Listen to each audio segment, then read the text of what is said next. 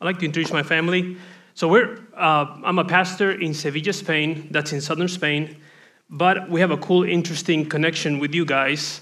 So my wife, who's sitting in the back, she asked me to do this. Could you stand up so everybody sees you? I'm just kidding. She doesn't. Well, look, she's doing it. Great. So my wife, Ashley, that's not a Spanish name. Um, she grew up here in East Limestone Road. Okay, so she, we're from around here. I moved here to North Alabama when I was 11 years old. My dad planted a Spanish speaking church here in the area. And then when I was 22 years old, I went back to Spain with my wife, and we began planting churches in the country of Spain. So now the church that I currently pastor has been planted for 11 years, and uh, we have four children. Uh, they're all here Sergio, Ana Belen, Santiago, Lydia's in the nursery. And then I brought, I brought with me uh, two of my former Sunday school students uh, from the church I grew up here. So they're here, Ariana and uh, Bianca. And then my younger brother's here, Jonathan, as well. So he's, he lives in Spain, but is here on vacation as well. But it's great to be here. We're super encouraged to know that you guys are, are here on Capshaw Road. It's good also that we're partnered together through the Acts 29 network. We ourselves are a church that desires to plant churches in our region of the world. So it's, it's so good to be here. And Pastor asked me to talk about church planting uh, for a few minutes. So I'd like to go to Acts chapter 13 and 14.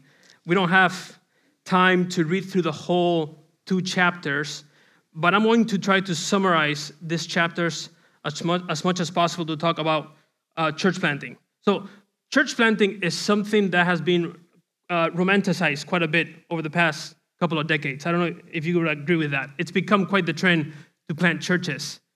And uh, rather than being something romantic, it's actually, actually something very grueling. I would certainly discourage anyone from entering church planting unless the Holy Spirit of God is certainly guiding you to church plant.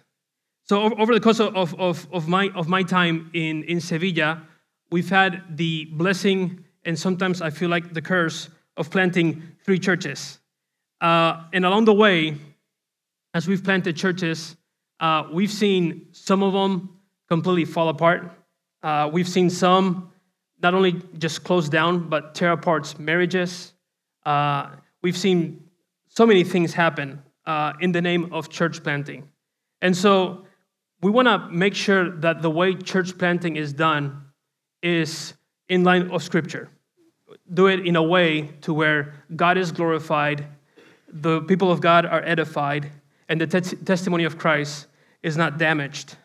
So we planted our first church back in 2011 when we moved to Sevilla.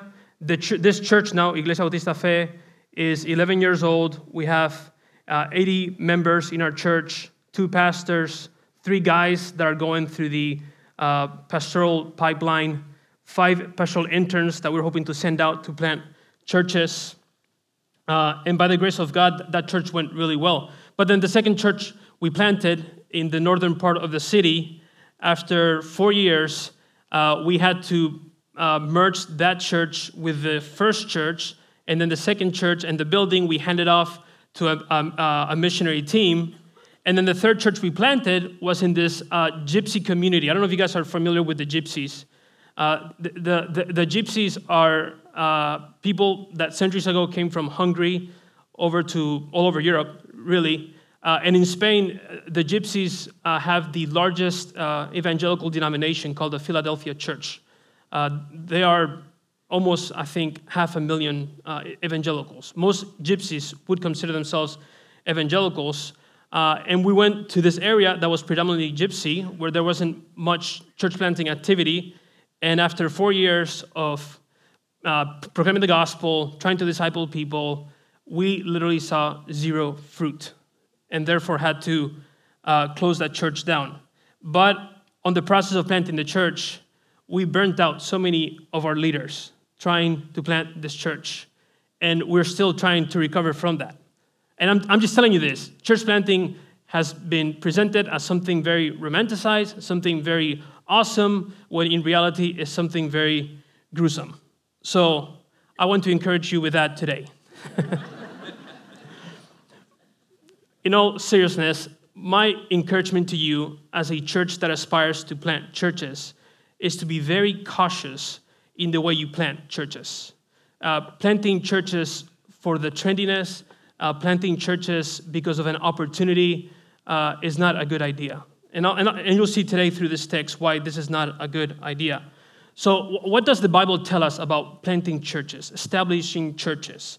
And why would that matter to you? Most of you guys are not going to plant a church in your lifetime, right? Most of you are going to be members of this church. If this church ever plants a church in another area of North Alabama, or if by God's grace, God sends a team from this church to go to North Africa to plant a church. I don't know what God could do. Maybe God will inspire you to join those church planters. I don't know. But most of you, your relationship to church planting is going to be that of witnessing church planting taking place from this church and maybe being approached by church planters seeking support from you guys on an individual basis. Has, has that ever happened to anyone? A church planter or missionary comes to you saying, Hey, would you pray for me and please give me some money? Anybody said that before? No one. There's no way. You guys are too shy. All the time. Great. So the sermon today will be relevant to you in that regard. I want to give you convictions from the text we're going to look at today on what church planting should be like. So, when you're approached by missionaries and church planters, you can ask some good questions about what they're going to do. And you could actually be a resource and a help to them in considering what they're going to do. I remember, um, I don't know, eight years ago, we had uh, four guys, four American guys, show up to a Sunday morning service in Sevilla. They were fresh out of college it looked like they just had come from Christian camp. They were like super excited about the gospel, you know, those people that come back from camp. And they're like, hey, Pastor Alberto, we're here from Ohio. They're from Ohio. Uh, we're here from Ohio, and we were working. We decided to quit our jobs and come to Spain on a mission trip. And we just want to share the gospel with people, see as many people safe as we can, and then in two months head back to Ohio. And I said, dude, that's awesome. Uh, what are you going to do though? What are you going to do with those that come to faith in Christ? Dude, we, we didn't think about that. And I was like, yeah, uh, that's something you should think about. Have you thought about coming, to, coming in partnership with a church here in the city and maybe those guys that get saved, those people that get saved, giving them to the church so the church can continue the discipleship? There's a lot of people like that. They're not thinking, not because they're mischievous or they're evil, simply they haven't thought about these categories I want to share with you today. So let's, let's look at Acts chapter 13 and 14 as summarized as possible to see what are these convictions. I'm going to give you five, five convictions of what church planting should be like. So, just to show you that this two chapters, 13 and 14, are, one sole unit, let's look at the beginning of the chapter in chapter 13, and let's look at the end of chapter 14, okay? Because it's, it's one unit of thought that Luke is presenting to Theophilus, okay? So 13, 1 through 3 says, now there were in the church at Antioch prophets and teachers Barnabas, Simeon, who was called Niger, Lucius of Cyrene, Manaen, a lifelong friend of Herod the Tetrarch, and Saul. While they were worshiping the Lord and fasting, the Holy Ghost said, the Holy Ghost said, set apart Barnabas and Saul for the work for, to which I have called them. Okay, that, that's key right there. Set apart for me Barnabas and Saul for the work to which I have called them. Then, after fasting and praying, they laid their hands on them and sent them off. Okay? So here's the church of Antioch who had been planted two chapters ago. I don't know how many years it was, but a few chapters ago they were planted. Now the church has a group of pastors and teachers, much, much like you guys, a group of elders. And all of a sudden, okay, all of a sudden, the Holy Spirit of God intervenes right? And says, okay, church, separate me, two of your pastors, to be sent off to the work whereunto I have called them, for the work to which I have called them. I just went King James on you guys. Uh, sorry. Or not sorry. Great. Uh, so that's the work. There's a work that the Holy Spirit of God separates Barnabas and Saul to. Now, come to the end of chapter 14. I'm going to show you the, the, the, the, beginning and end of the movie. You, got, you guys like those movies? They show you the beginning and the end. You're like, oh, what's happening in the middle? We're going to do that today. So, chapter 14, the trip is over. Paul and Barnabas go on a trip. We'll look at it in a minute. And look what happens in verse 26. And from there, they sailed to Antioch. So they're back in Antioch, where they had been commended to the grace of God for the work, the same work of chapter 13, that they had what? Fulfilled. Okay, so beginning of 13, they're called to do a work. End of chapter 14, the work is fulfilled. What is this work that they have fulfilled, that the Holy Spirit of God has separated them to do? I believe the work is the work of church planting. And the work of church planting in, in Acts 13 and 14 happens in four different cities. So Luke narrates this, this, this work in four different cities, okay? And the way that Luke presents this church planting work is by repeating the essential things that Paul and Barnabas did in each of these cities. And I believe these things that are repeated in each city are those things that we must commit ourselves unto when it comes to church planting. So I'll give you briefly, before we get into the, into the, the particular cities, what these things that are going to be repeated. So when we're reading the text, you can see this thing. So the first thing we're going to see that is an essential part of church planting is the mighty work of the Holy Spirit of God throughout each part of, of these passages. The Spirit of God working. We're going to see the Spirit of God calling, guiding, empowering, giving boldness, filling. The work of church planting is essentially the work of the Holy Spirit of God. And we must embrace that with all of our heart. The second thing that we see here in this work that the Spirit separates Paul and Barnabas onto is courageous and powerful proclamation of the gospel of Jesus Christ. There's this boldness, there's this power in the proclamation of the gospel in each of these cities. And we're going to see that. And that's thanks to the empowering of the Holy Spirit of God. Also, we'll see in each uh, city two responses. There's no neutrals here. It's either you joyfully receive the good news of the gospel, or you violently, violently reject the good, the good news of the gospel. We're going to see that in every city. And finally, in every city, we're going to see this thing the planting and establishing of churches and appointing of elders. So, this church in Antioch sends these two men, these two pastors, to plant churches, which means assembling people and appointing elders over those churches. So, let's look at the first one, which is uh, in the city of Salamis in Cyprus, in chapter 13, 4 through 12. So, just briefly, I'll summarize it for you. So the Holy Spirit of God directs them to this city called Salamis, which is a port city of Cyprus in the middle of the Mediterranean. And what's the, the first thing they do? If you look at, at, at chapter 4, uh, chapter 13, in verse number 4, we see that immediately they were with a proconsul called Sergius Paulus, a man of intelligence, who summoned Barnabas and Saul to, to hear the word of God which is a synonym of the gospel. And as soon as the gospel is proclaimed to Sergius Paulus, this false prophet opposes the preaching of the gospel. And immediately, Paul, filled with the Holy Spirit of God, makes him blind in a miraculous act. Sometimes you, you wish you had that power, right, at work? You oppose the gospel, I'll make you blind. And then everybody believes. That'd be amazing. But anyway, as soon as Sergius sees this miraculous act of Paul, it says that he was astonished at the teaching of the Lord.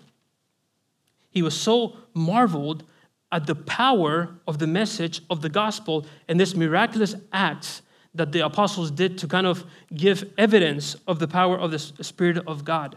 But from the get go, in verse 4 through 12, we see how we have people who oppose the preaching of the gospel, and we have people who are, like it says in verse 12, astonished at the teaching of the gospel. So then we go to the second city, Antioch of Pisidia, a different Antioch. Same pattern. In verse 13, we see that they start navigating, they come to Antioch of Pisidia, and on the Sabbath day, verse 14, they went into the synagogue and sat down. And after the reading from the law and the prophets, the rulers of the synagogue sent a message to them saying, Brothers, if you have any word of encouragement to the people, say it. So Paul, as a good gospel minister, gets up, and from verse 16 through verse 41, Paul preaches an amazing sermon on the person and work of Jesus Christ. It's interesting that the bulk of this of this uh, two chapters is the sermon of Paul preaching the gospel to the people at Antioch of Pisidia. I wish we had time to read the whole thing. It's an amazing presentation of the gospel. I believe the climax of this sermon comes in verse 36 through 39 when Paul connects King David with King Jesus. It says in verse 36 For David, after he had served the purpose of God in his own generation, fell asleep and was laid with his fathers and saw corruption. But he, whom God raised up, did not see corruption. Let it be known to you, therefore, brothers, that through this man, forgiveness of sins is proclaimed to you. And by him, everyone who believes is freed from everything from which you could not be freed by the law of Moses. Paul preaches the gospel like all of us should, should preach the gospel, putting at the nucleus of the gospel the person, death, burial, resurrection, and ascension of King Jesus. He is the point of this journey. He is the point of being sent out to plant churches. He is the king worthy of the worship of the people in Salamis, in Antioch of Pisidia, in Iconium, in Lystra, in Derbe, and in all of the universe. He died so that you could be forgiven. He died so you could be set free from the condemnation of the law. Believe on him today citizens of Iconium, citizens of Antioch, citizens of Madison, Harvest, Athens, and Huntsville. You need to believe in the true King, the King Jesus. It's a beautiful presentation of the gospel. I'll encourage you this week to just read through it and gospelize yourself. But look at the response the same response that we saw in the city of Salamis. Verse 48. And when the Gentile heard this, they began rejoicing and glorifying the word of the Lord. And as many as were appointed to eternal life believed. There's the work of the Holy Spirit of God, right? God giving life to those who were appointed to eternal life. And the word of the Lord was spreading throughout the region. But, and here's the other response the Jews incited the devout women of high standing and the leading men of the city stirred up persecution against Paul and Barnabas and drove them out of their district. But they shook off their dust from their feet and against them and went to Iconium. And the disciples were filled with joy and with the Holy Spirit. What a beautiful story.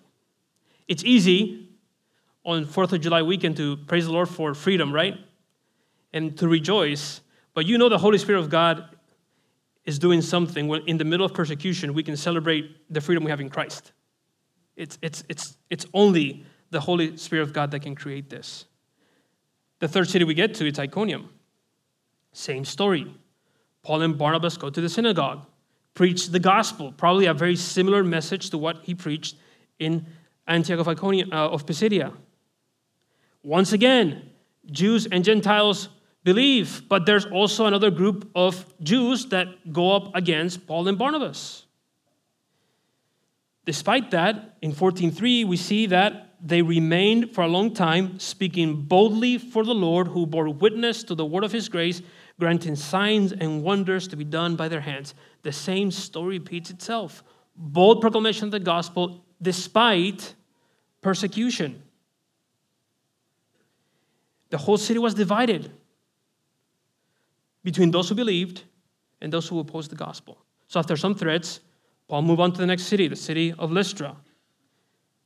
And the city of Lystra is much very similar to the story in Salamis.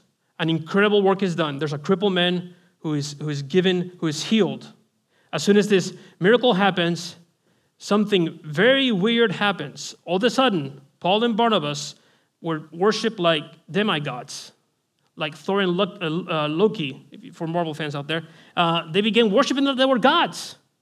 They, started, they wanted to, to put him on a pedestal, and Paul and Barnabas tried with all their might to stop them, saying, No, no, no, we're just simple men. They, they tear their garments, they start crying out to worship the only and true God, and to their surprise, there was between them some people from Antioch of Pisidia, from Iconium, who persuaded everyone to take Paul, throw him outside of the city, stone him, leave him as dead. And guess what happens? Because of the work of the Holy Spirit of God, when everyone thought Paul was dead, he suddenly gets up, goes straight back into the city, and continues preaching the gospel. That's the work of the Holy Spirit of God in planting churches.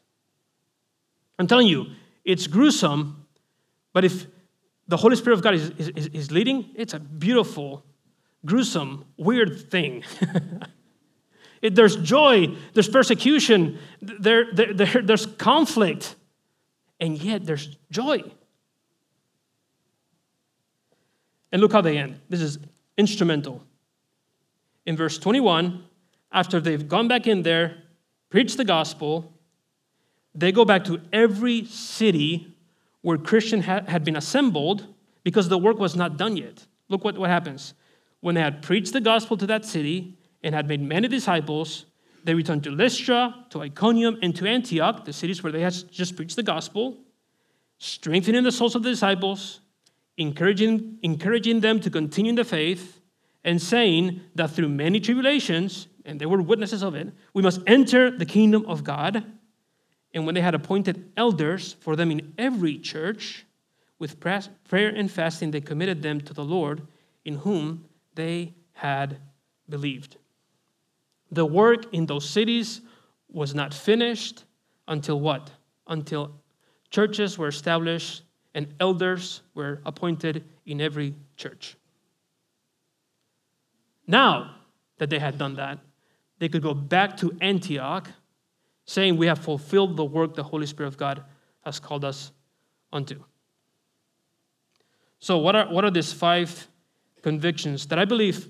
I, don't know if Luke is presenting these convictions explicitly, but we see them here. And then we, when we go to the epistles of Paul, we see him making these points, having these convictions about the work of church planting, okay? First of all, first conviction we have to have on church planting. Healthy church planting happens through the guidance and filling of the Holy Spirit of God. If the Spirit of God is not behind it, don't do it. The Spirit of God has to make it very clear that the church is to separate some of their pastors to plant churches, to proclaim the gospel and plant churches. Because it is the Spirit of God who's going to fill those pastors to proclaim the gospel in the middle of opposition. It is the Spirit of God who is going to bring life to those people who are hearing the gospel. It is the Spirit of God who will guide these church planters into the areas where they need to preach the gospel. Let's not send people to plant churches the Spirit of God has not sent to plant churches.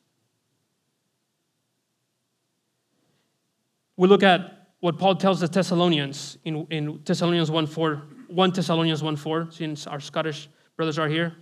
For we know, brothers loved by God, that he has chosen you, because our gospel came not to you only in word, but also in power and in the Holy Spirit and with full conviction. And I could present so many other texts where we see that Paul had a conviction that the Spirit of God is who does ultimately the work of saving people and planting churches. So, this is not something we can recreate on our own. This is not something that we can just plan and strategize. We have to make plans, don't misunderstand me, but always remember that at the end of the day, this is the work of the Holy Spirit of God. We can force it for a short time, but if the Holy Spirit of God is not in it, we will eventually run out of strength. Church planting is hard work, and the long term resilience needed is something we cannot produce ourselves. Only the Spirit of God can produce the results we see here in Acts 13 and 14. So the Holy Spirit of God is the one who leads church planting. That must be a conviction deeply rooted in our hearts. Secondly, healthy church planting happens to the training of qualified pastors. Church planting and multiplication cannot happen without trained and qualified pastors and uh, pastors, planters. They're, they're the same thing. Deacons cannot plant churches. Christian laymen and women cannot plant churches. Only qualified pastors, sent out, separated by the Holy Spirit of God, commissioned by their churches, can plant churches. Again, we can't send anyone out there. This is too difficult of a task. This is why training and developing pastors from the, within the congregation is vital to see planting and multiplication throughout the world. We, we, when we began church planting, our, our church planting model was very much opportunity based church planting. If there was an opportunity, it didn't matter if our leadership was healthy at that time, if there was enough of us, there was an opportunity, we would just go. We failed miserably. With time and many heartaches and difficulties and seasoned counsel from, from godly brothers, we decided to go for church planter based church planting. We train church planters. As church planters are trained and as those brothers demonstrate that they're qualified, they're sent out. And it's incredible when there's healthy leaders planting that church plant. It makes a world of a difference. And that's what Paul does in the epistles. Paul, when he writes Timothy, Timothy and Titus, he says, I've left you in Ephesus, I've left you in Crete for the purpose of what? Appointing elders, setting the church in order. 2 Timothy 2 2. You then, my child, be strengthened by the grace that is in Christ Jesus, and what you have heard from me in the presence of many witnesses, entrust to faithful men who will be able to teach others also. The guarding of the good deposit, the continuing on of the gospel, the planting of churches will happen largely by the training of pastors and planters. So, our church, for example, we started a, a, a pastoral internship program last September. We've got five guys that we're currently training uh, that are aspiring church planters. Being in this internship program does not guarantee that you're going to be a church planter, but it's a good way for us to train and figure out if these guys really have the giftings to be church planters. Because without healthy church planters, there's no healthy church planting. Third, healthy church planting happens through local churches commissioning and sending out pastors to plant churches. You see it in 13.1. The church in Antioch, healthy leadership, large leadership. The Holy Spirit of God says, Separate me some of you guys to be sent out. That is because just like we can only get oranges from orange trees, we can only get churches from churches. There's no other institution that can plant churches other than churches. Churches birth churches. So if, local churches like ours here in Capshaw or in Sevilla don't have a deep rooted conviction to plant churches, who is going to plant churches? We don't want the government planting churches, do we? I mean, I'm, I'm from Spain, Roman Catholicism. The church did a terrible job planting churches in Spain through the government. It's terrible. I don't recommend it. Churches plant churches. Fourthly, healthy church planting happens when the gospel is proclaimed in unreached and oppressive regions of the world. This is the key motivator. It's the conviction that as the good news of Jesus Christ are proclaimed to the nations, is this deep rooted conviction, as the gospel is proclaimed to the nations, God will save people of all nations, tribes, and tongues to join his eternal kingdom. There's nothing else that can bring salvation to the world only the gospel of Jesus Christ. So we can do a million things right in church planting. And there's things that can help us evangelize cities. We, we have a, a social program, we help the vulnerable of our city, we help illegal immigrants in our city. There's a million things we do in Sevilla to try to bring people to hear the goodness of Jesus Christ. We can do all those things right, but if we don't get the gospel right, we're doing everything wrong. This is vital. And in Acts 13 and 14, the central core of the proclamation was the proclamation of the gospel of Jesus Christ. We are to persuade men and women to believe in the gospel as it is the only means to bring light into darkness, to convert unbelievers to believers, to bring to life those that were dead in their trespasses and sins as they hear of the redemptive work of Christ.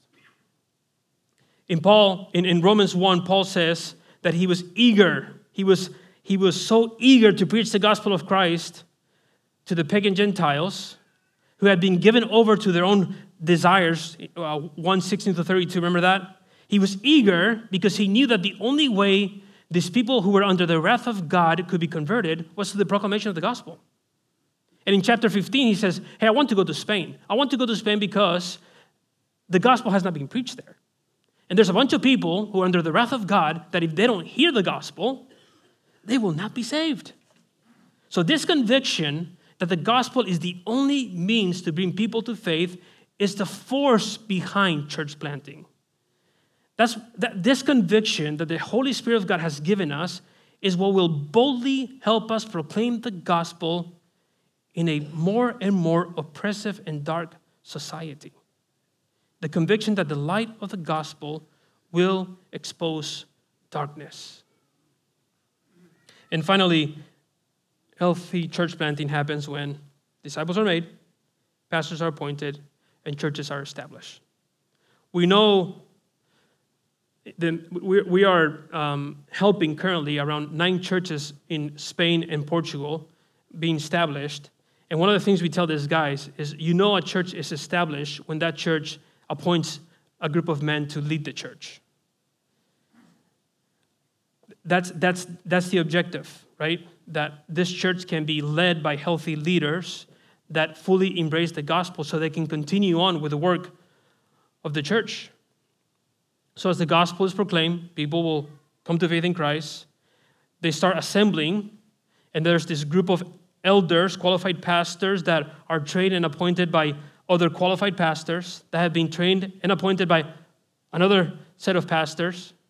And that is the cycle that we see throughout the scripture. And it's the cycle that we see of today. We are here today, 2,000 years after this was written, because churches planted churches, because pastors trained pastors to plant more churches. So the work of the Holy Spirit of God would not be fulfilled until churches were organized with appointed elders. So, this convictions, and I'm sure there's more that we could talk about, but these five convictions have to be part of our DNA as we go out and plant churches. To summarize, if I could summarize in one sentence, Acts 13 and 14, I would say that through the Holy Spirit separating qualified pastors and teachers, Churches commission and send out pastors to powerfully proclaim the gospel in unreached and oppressive places so that disciples are made, pastors are appointed, and churches are established. That's as short as I could get it. Give you some homework. If you can get it shorter, send it to me. Once again, through the Holy Spirit separating qualified pastors and teachers, churches commission and send out pastors to powerfully proclaim the gospel in unreached and oppressive places so that disciples are made, pastors are appointed, and churches are established. So, as biblical churches, let's firmly believe in the gospel and that church planting is the primary vehicle to get the gospel the, un, into these unreached areas. May we continue planting churches that glorify God, holding firm to these convictions, to the guidance and power of the Holy Spirit of God. Let's pray.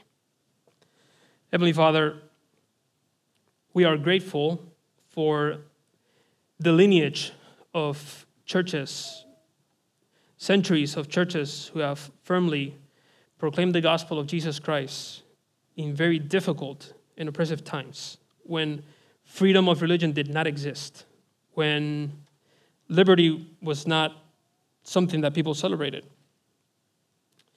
Thank you for the Holy Spirit of God giving them the boldness and courage to proclaim the gospel, even in the darkest times.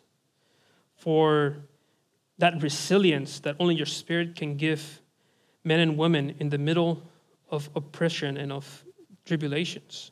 Thank you, Father, for that commitment to the gospel. And may we today, in a society that is becoming more and more uh, anti Christian, anti gospel, Lord, may, we, may we, we not lose our faith in the gospel. Our gospel message has the power that no other message in this land has. Our gospel has the power to save people. No other message has that. May we wholly embrace this gospel message. Not just to proclaim it to the world, but to proclaim it to ourselves every day. Lord, this will save us. And Lord, may we, as we think about church planting, may, may we be cautious and wise in how we church plant.